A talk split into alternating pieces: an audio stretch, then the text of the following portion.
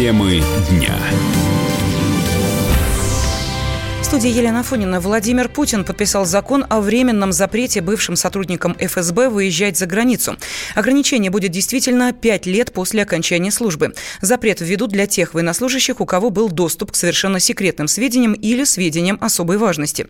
Депутаты Госдумы, выступившие авторами инициативы, объяснили необходимость закона дополнительными мерами по защите сотрудников органов безопасности на фоне напряженной международной обстановки.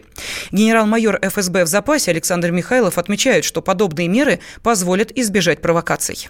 Если сведения, которыми обладал сотрудник, не утратили своей актуальности, то ему срок это может быть продлен. Вообще всегда э, так было всегда. На данный момент мы с вами просто легализовали уже существующую норму права, которая была прописана в инструкциях самого ведомства, да? А потому что мы живем в демократическом обществе, и многие вещи уже как бы воспринимаются негативно, если это не закреплено указом или законом. Выезд даже бывших сотрудников все равно будет определяться руководством того отдела, отдел или подразделение, где служил человек. У нас ведь э, в системе органов госбезопасности только, дай бог, процентов 15-20 это оперативные сотрудники. Остальные обслуживающий персонал. Но, к сожалению, вот наша традиция такая ментальная приводит к тому, что люди, которые работают даже ложкомойками в КСБ, да, они всем на, на всех углах рассказывают, что они прям чуть ли не Джеймс Бонды от Лубянки. Ведь вопрос э, заключается не в том, что он владеет информацией или нет, но может он стать предметом провокации или нет.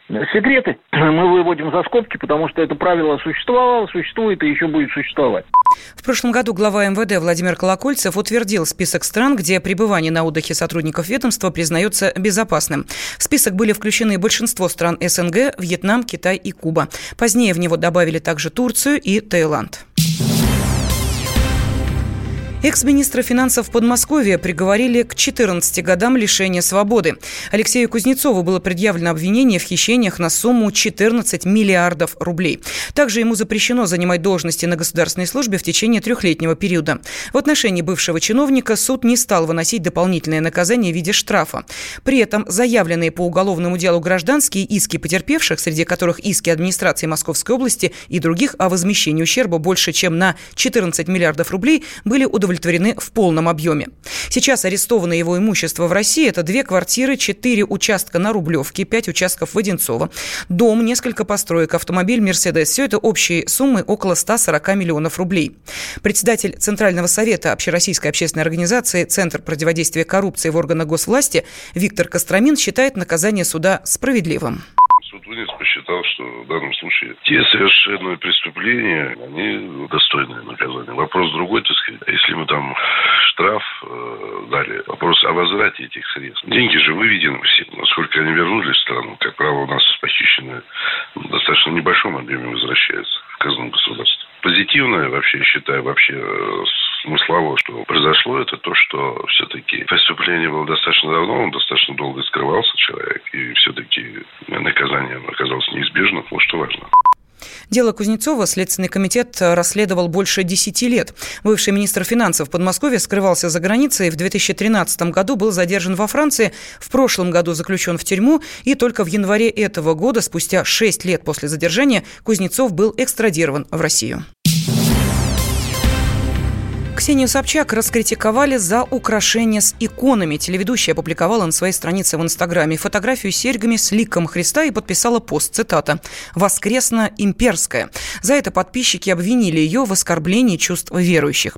Протеерей Всеволод Чаплин считает, что подобное поведение Собчак неуместно.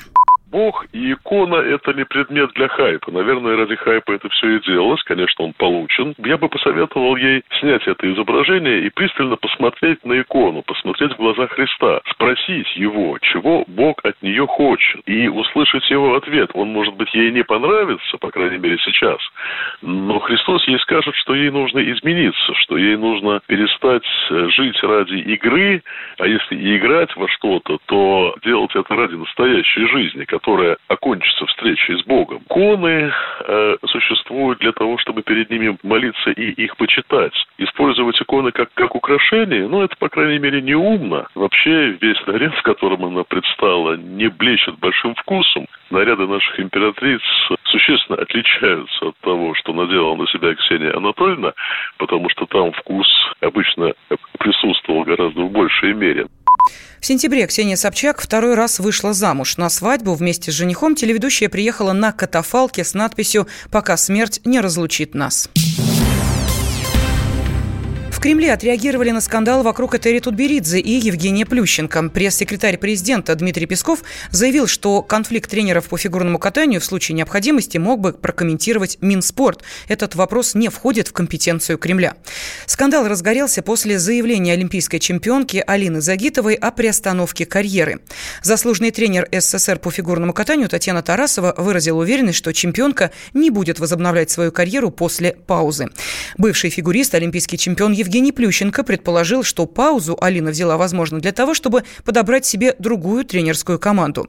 14 декабря на странице в Инстаграме команды Тутберидзе появился пост, где были раскритикованы позиции Плющенко и Тарасовой, которые и прокомментировали решение Загитовой прервать выступление. Команда Этери Тутберидзе в Инстаграме отреагировала на эти слова, и э, авторы поста призвали экспертов ценить труд Загитовой.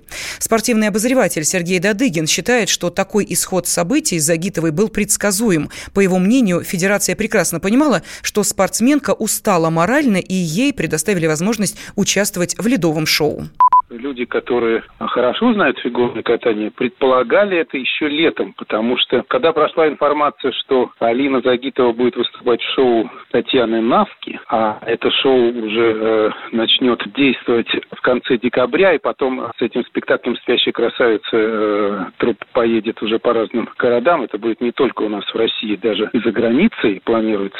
То есть я, мы уже тогда задавались вопросом, а что такое, почему вдруг дали разрешение Загитовой вот Э, выступать в этом шоу.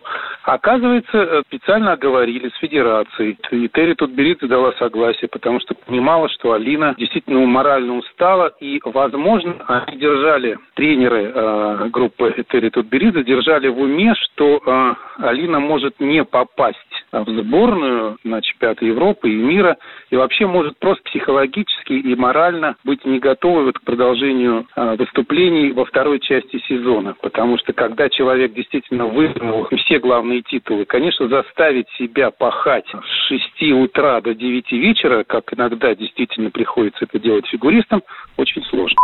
13 декабря 17-летняя фигуристка Алина Загитова объявила, что собирается взять паузу и не участвовать в соревнованиях до конца сезона. Она добавила, что продолжит тренировки, а зрители могут ее увидеть в ледовых шоу. Всем привет! Меня зовут Александр Тагиров, и я автор подкаста «Инспектор гаджетов». Все самое интересное из мира технологий, мобильных устройств и всевозможных умных приблуд, которые неоспоримо приближают наше будущее. Ищите мои подкасты на всех популярных платформах, подписывайтесь, ставьте лайки и оставляйте комментарии. А если у вас есть для меня интересные темы или вопросы, пишите на подкаст собака.phkp.ru. Всем хай-тек пока и да пребудут с вами технологии.